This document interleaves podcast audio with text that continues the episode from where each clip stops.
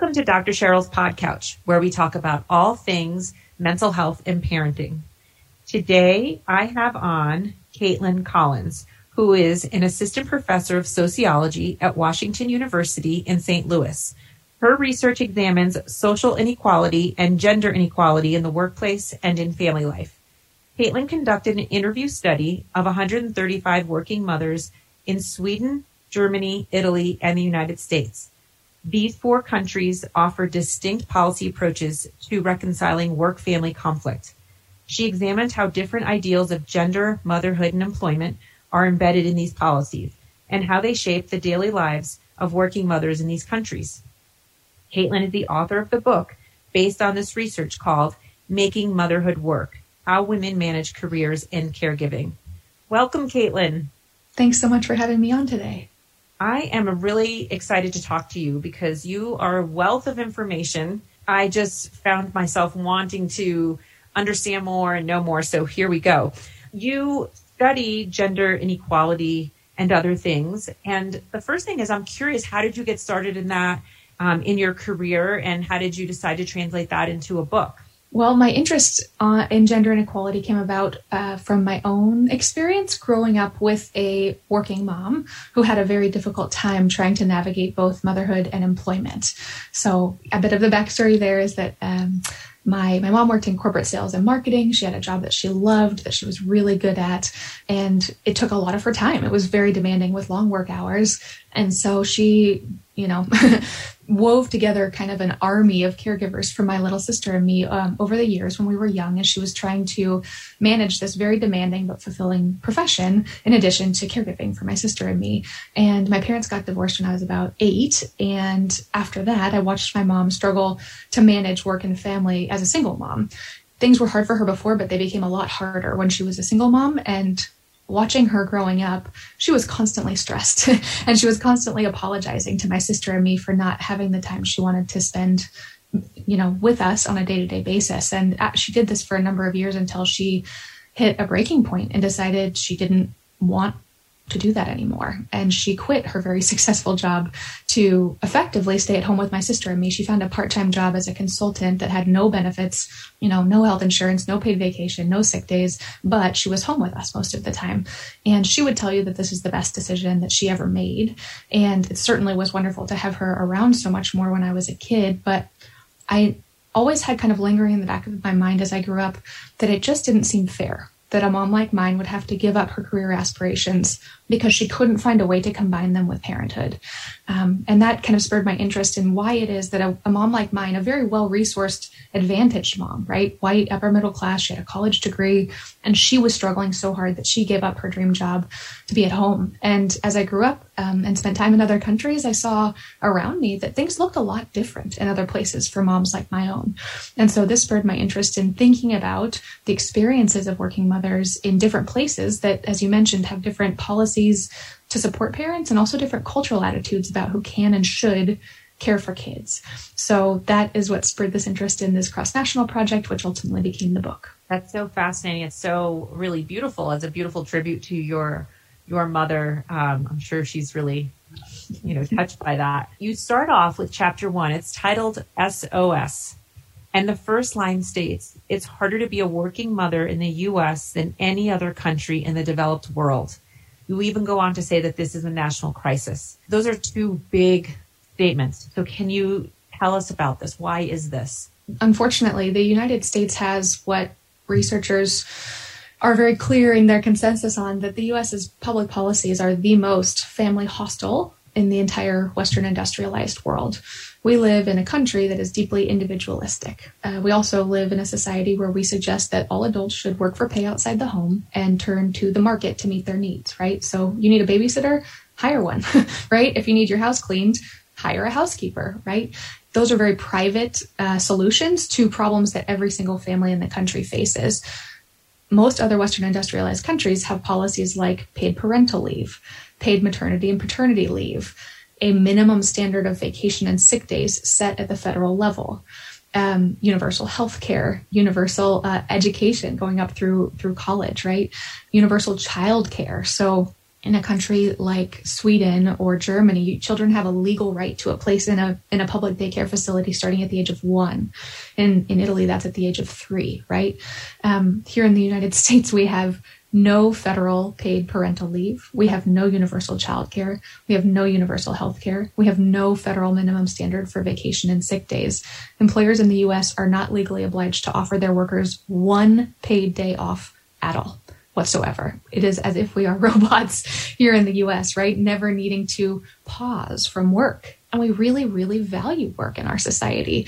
And of course, there's nothing wrong with work, and families, of course, need to support themselves economically. So paid work makes a lot of sense. But the point that all these other countries that we consider our peers already have reached consensus on is the reality that sometimes paid work needs to flex to accommodate family and caregiving responsibilities. We talk in the US like kids are the same as pets. You shouldn't have one if you can't care for it all by yourself the reality is that kids are not like pets, right? Uh, pets don't become our future, our future teachers, our future doctors, um, our future citizens and taxpayers and workers, right? It is in our collective interest for children to be raised well.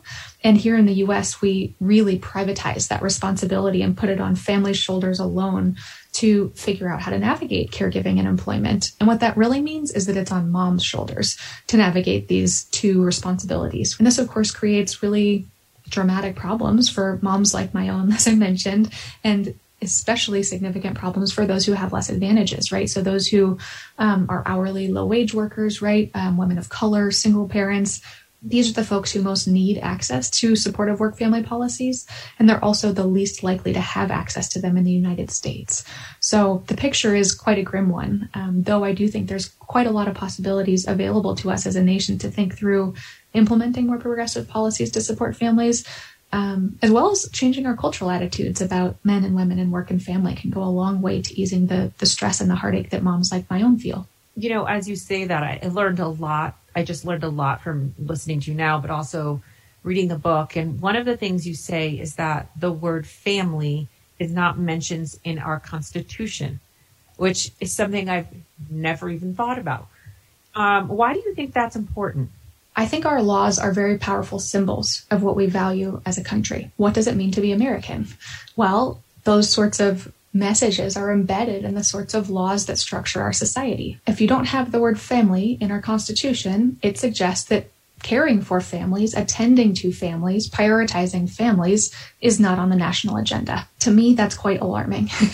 and part of what frustrates me about this is the disconnect between the rhetoric that we hear, I think, a lot in the US that families are the backbone of society. They are the most important thing in our lives. They matter more than any other aspect of our lives, but our relationships with our loved ones are what makes life worth living. But if that's the case, and we do feel that way, then it's so confusing that we don't match that level of import in which we value families. Why don't we align that with the way that we treat families culturally and also support them materially through public policies? This disconnect between a rhetoric of valuing families and a complete lack of support for families, um, to me, is a great source of injustice, and it's something that we can absolutely change. Um, I think working families themselves are exhausted and the idea that this is on their shoulders to mobilize to get policies like this passed i think is a is a big ask but the reality is that 86% of working age adults in the US will have a child while they're working. So this affects the vast majority of adults in the United States. Imagine if we thought of that group of people as, as sort of um, a coalition who can mobilize to create changes that would benefit them all. I think one reason we don't see these sorts of policies in the US gets back to this deeply individualist notion of how we think about living in the United States, right?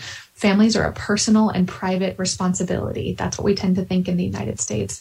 In all of the other Western industrialized nations that the US likes to compare itself to, on you know any number of indicators all of these other countries again are already in agreement that families matter and that they deserve public support right through our tax dollars and through the way we structure our day to day lives. My hope is that we can follow the lead of these other countries to bring about um, a kind of a more robust and progressive set of policies, but also, again, change some of these attitudes about who should be caring for family and whether work really should be the center of our of our lives um, to the point that we don't even take one paid day off a year right to me something has got to give because i do think this is a national crisis for working moms yeah i think that the things that you are talking about just there's so much intersection with politics and sociology and some psychology and family and values and um, there's so much there. So, what did you learn about these other countries? I'd love for you to go through each of the countries, uh, former East Germany, Western Germany, and Italy, and share with us what did you learn about what they're doing. Yeah, I'm happy to do that. So uh, the book is arranged so that when we kind of start we start in Sweden, in the country where moms reported the least conflict and stress and sort of the most satisfaction with their work and family lives. And then the book, uh, unfortunately, sort of progresses to a slightly grimmer picture in former East Germany, then to Western Germany, Italy, and we end quite depressingly in the United States, where moms reported the most acute guilt, stress, burnout, and overwhelm. So, if we start in Sweden, uh, part of what amazed me about Sweden is the reality that gender equality is built into the structure of their society. They intertwine their labor policy, their family policy, and gender equality policy with the expectation that both men and women participate equally in employment and caregiving. So we talk about it as a dual earner carer society. So they have all sorts of policies to back this up. For example, 480 days of paid parental leave is available to couples, um, heterosexual and you know gay and lesbian couples as well, and they can divide that up any way they like. Um, for a period of time, the Swedish government offered a gender equality bonus. The closer you got to equally splitting that parental leave, you get a cash you get a check in the mail from the government to incentivize people to take it equally which to me is a says a lot if we're talking about how laws are symbolic of what societies value a gender equality bonus for splitting leave evenly was really powerful. Um, I mentioned that they have universal childcare. It's always topping the charts for kind of the highest quality early early education and care program in the world, um, and it's on a sliding scale, the wealthiest families in Sweden for full time childcare for their child starting at the age of one is approximately 1,700 US dollars a year. That number tends to be staggering to an American audience who very often pay 10 20 30000 dollars a year right? Um, and moms there told me that they didn't feel there was a conflict between their work and family lives. They thought that they had ample time and resources to engage in, in a job that they enjoyed as well as spend ample time with their children. Um, and that they had quite a lot of equal participation from their partners in that balance, right? That men played an equally big role in family life. And in fact, that's written into Sweden's welfare law that parents have a right to equal access to time with their children.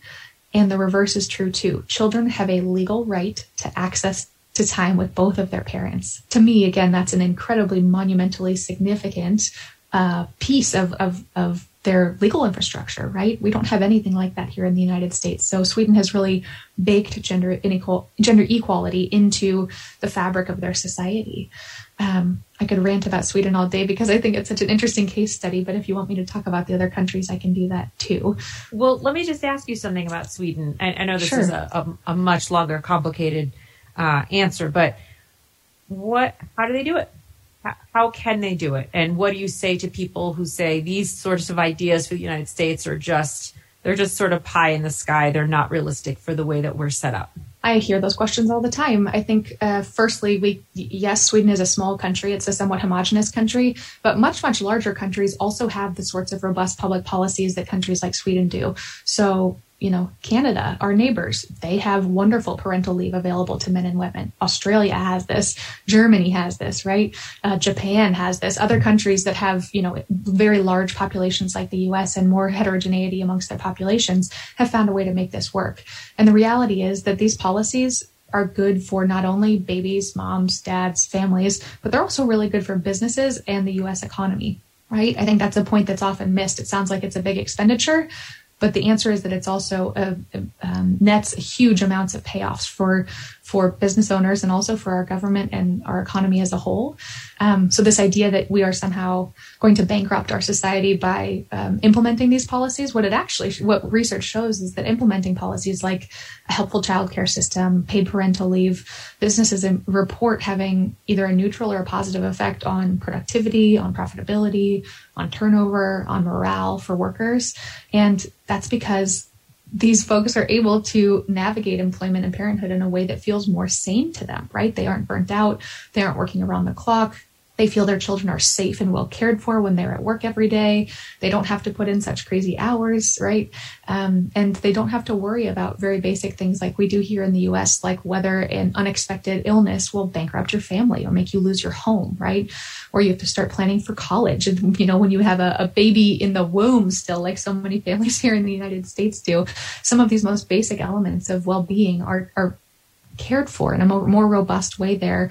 They truly socialize the cost of child rearing and of family caregiving more broadly across society so the burden doesn't just fall on parents' shoulders. And all of these countries, Germany and Italy, as I mentioned, also are in agreement about this, right?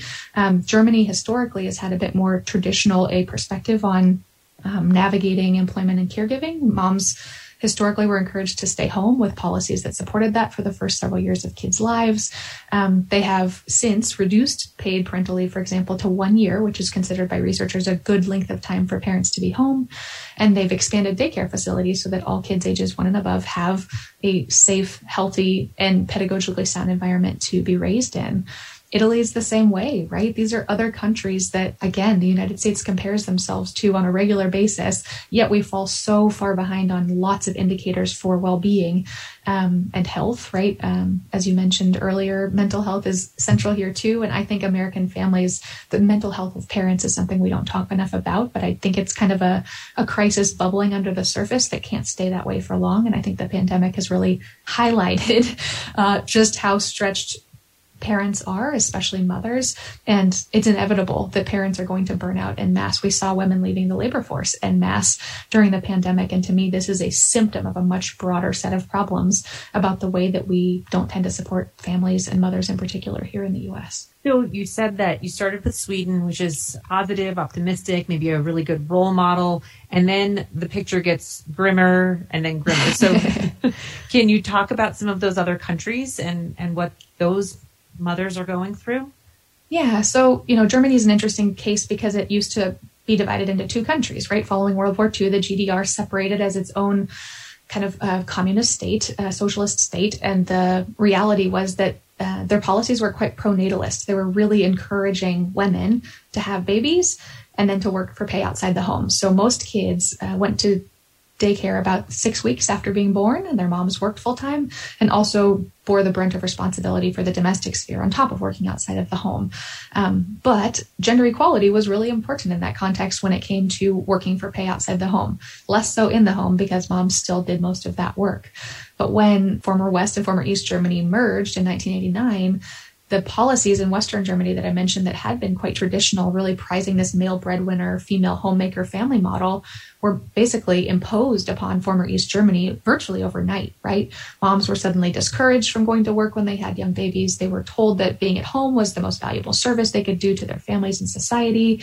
And so um, that created a lot of disconnect for moms who had been living under one kind of cultural ideal of what families and, and employment should look like. And then overnight, we're kind of told to try to conform to this West German model. I, in interviews there, it became clear that moms in former East Germany did hold on to some of these egalitarian ideals, even several at the time it was 25 years after reunification um, most of them worked part-time jobs across across west and former East Germany. They were happy that they weren't working more hours, but a lot of the moms also told me that they didn't have particularly lofty career ambitions. They liked their jobs, they enjoyed them, but they wanted ample time away from them to spend time with their families and, you know, engage in other pursuits that had nothing to do with paid work. Um, and so working part time seemed to be a solution for a lot of moms in the German context, which is it made possible in part because there are a lot of policies that enable jobs to be to be high quality but part-time. So a part-time lawyer for example that's something you really don't hear very often here in the united states. White collar jobs are available part-time there. And i think that was key to a lot of women feeling reduced work family conflict. Um, they also generally felt quite supported with the progressive policies germany offered very generous vacation and sick days and again a great very healthy uh, robust childcare system for their kiddos and the widespread availability of part time work, I think, really helped moms ease their stress when they did feel it. They expressed to me that more could be done by way of encouraging more gender equality, both in the workplace and also in family life. Mo- many of them said that their partners did a lot around the house, but thought that even more could be done to kind of encourage men's equal participation in the home. So Germany was its interesting case study in, in and of itself. Um, and that brings us, I guess, to Italy, the last place I talk about in the book before uh, the United States. And unfortunately, moms in Italy express the same kind of acute stress and guilt and burnout that I heard from American moms. Um, one difference between the Italian and American moms that I found fascinating was that Italian moms understood that they were stressed out to the max, but they tended to blame the government for these struggles. they told me quite overtly, the government should be doing far more to support us. Look at our neighboring countries around us. They all do so much more to support families, and the Italian government is failing me and failing my family. That's a very different discourse than what I heard in the US, which is that moms tended to internalize uh, and blame themselves for their work family conflict. They thought it was their own fault that they hadn't devised a better organizational system for their house, right? They hadn't found the right caregiving setup for their kids or the right meal delivery service, right? If they just got themselves organized, were a little more efficient, then things would be less crazy for them. And what really stuck out to me in my conversations with American moms is that they individualize what is fundamentally a social problem and so it was actually quite heartening. I was sad to hear, of course, that these Italian moms were, were also so stressed and exhausted. But the fact that they could look externally to themselves and say, here are things I would like employers and the government be, to be doing to help me. They're not doing it. And so I'm not blaming myself. I'm blaming these external entities to me was a really positive step in the right direction to say, this is not on me. I'm already trying my very, very hardest to make this work. And again, I think the, the reality of the American case was that moms are already trying their very, very hardest and they're barely keeping their head above the floodwaters and reminding moms that their stress at this point is not of their own fixing is really, really important. It's not only of their own doing and it can't be of their fixing because these are deeply structural problems, right? That require structural solutions. Doesn't matter how well organized you will get. Life will still feel chaotic here because we don't support families in the way that I believe that they deserve. So that was um, very disheartening finding in the US, but I think it shows us there's a lot of possibility for positive changes.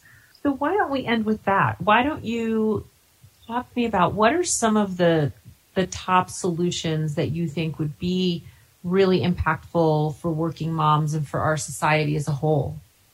Well, I think the American Rescue Plan that the uh, Biden administration just rolled out is uh, has some really heartening uh, pieces of legislation in it. The idea that parents are going to start receiving money for caregiving is monumental. All other Western industrialized countries already have something like this. Families need more money to make ends meet. Um, of course, all families could benefit from it, but it will especially help low income families. The statistics about the number of families will be pulled out of poverty as a result of that tax uh, that that money is to me monumental, monumental piece of legislation. Um, the other two arenas in which I see a lot of cause for optimism are in paid parental leave at a federal level. Right, we have FMLA, which is uh, which was passed in 1993, but it, it allows 12 weeks of unpaid leave to some workers in the U.S., but not all of them imagine not many families can actually take 12 weeks of unpaid time off of work, right? Few families can afford that. But paid parental leave, I think, is on our policy horizon. Um, there's a lot of political will to get it passed. And I think a lot of consensus in US society that families need that support.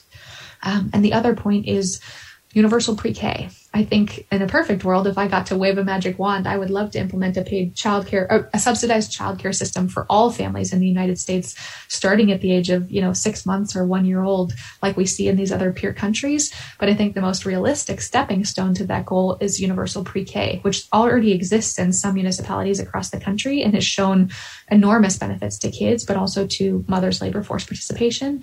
And so, you know, we already understand that public tax dollars are valuable in supporting a kid kids from kindergarten to 12th grade, I think we can extend that same line of logic a year or two earlier in kids' lives to think about three and four year olds being cared for in a, a healthy and safe environment, again, paid for by public tax dollars. I think the US is gaining consensus uh, that that is also highly needed and would be a lifesaver for families in the US. So those are my ideas, I think, about what our next most plausible steps are. I love it. Thank you so much for sharing this. I, I think about when you talk about universal pre K, I mean, I'm in Denver, and if you want your child to go to kindergarten full day, you actually pay.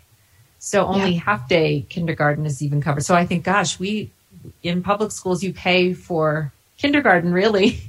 Um, yeah. And so, uh, yeah, the, the notion of universal pre-K, um, it feels like we're really far from that, um, at this point, but do you think that that's true? Is that a matter of just legislation, um, you know, parties, those kinds of things? Is this really feasible, you think, sometime in the near future? Uh, I'm feeling increasing that that way because of how the pandemic is playing out. I think the pandemic has actually uh, shaken Americans into a greater awareness of how things are playing out in other countries in ways that they did not hear. Right, so other countries handled lockdown and reopening very differently. Many other countries prioritized schools staying open as long as possible, right? They were the last thing to shut down and the first thing to reopen. Can you imagine how much different that would have been here in the US for working families if if they knew at least that, that the last resource that would be taken away is childcare and school, right? Parents can't work unless their kids have a safe place to go. Um, and I think for once here in the US, we're actually seeing parents be like, wait a second, this is fundamentally unfair, right? We as workers are the backbone of US society, but unless we have a good, safe place for my kiddo to go to school, or to childcare, I can't work. And so I think people are actually thinking about the sorts of policies that would support them better at home in their day-to-day lives in a way that we don't typically think of the of the government as being a big actor in our lives. But I think the pandemic has underscored that in fact they are an enormous influence on our day-to-day and we can perhaps ask more of our elected officials in terms of passing policies that create a more just, manageable um, day-to-day experience because most folks work outside the home and most folks have people they need to take care of. And if that's our reality, we need to match our policies up with the real plight of families today. So I do think the pandemic has kind of opened up some fissures in our public imagination that can be really fruitful in creating lasting change. Well, I'm glad that you said that because, of course, the pandemic has been so incredibly taxing on mental health. So um, sometimes I get asked about, you know, is there anything positive or any silver linings? And I think, you know, what you just said in terms of it has at least made us aware of how other countries do lots of other things from, you know, education to their vaccination programs to all sorts of things.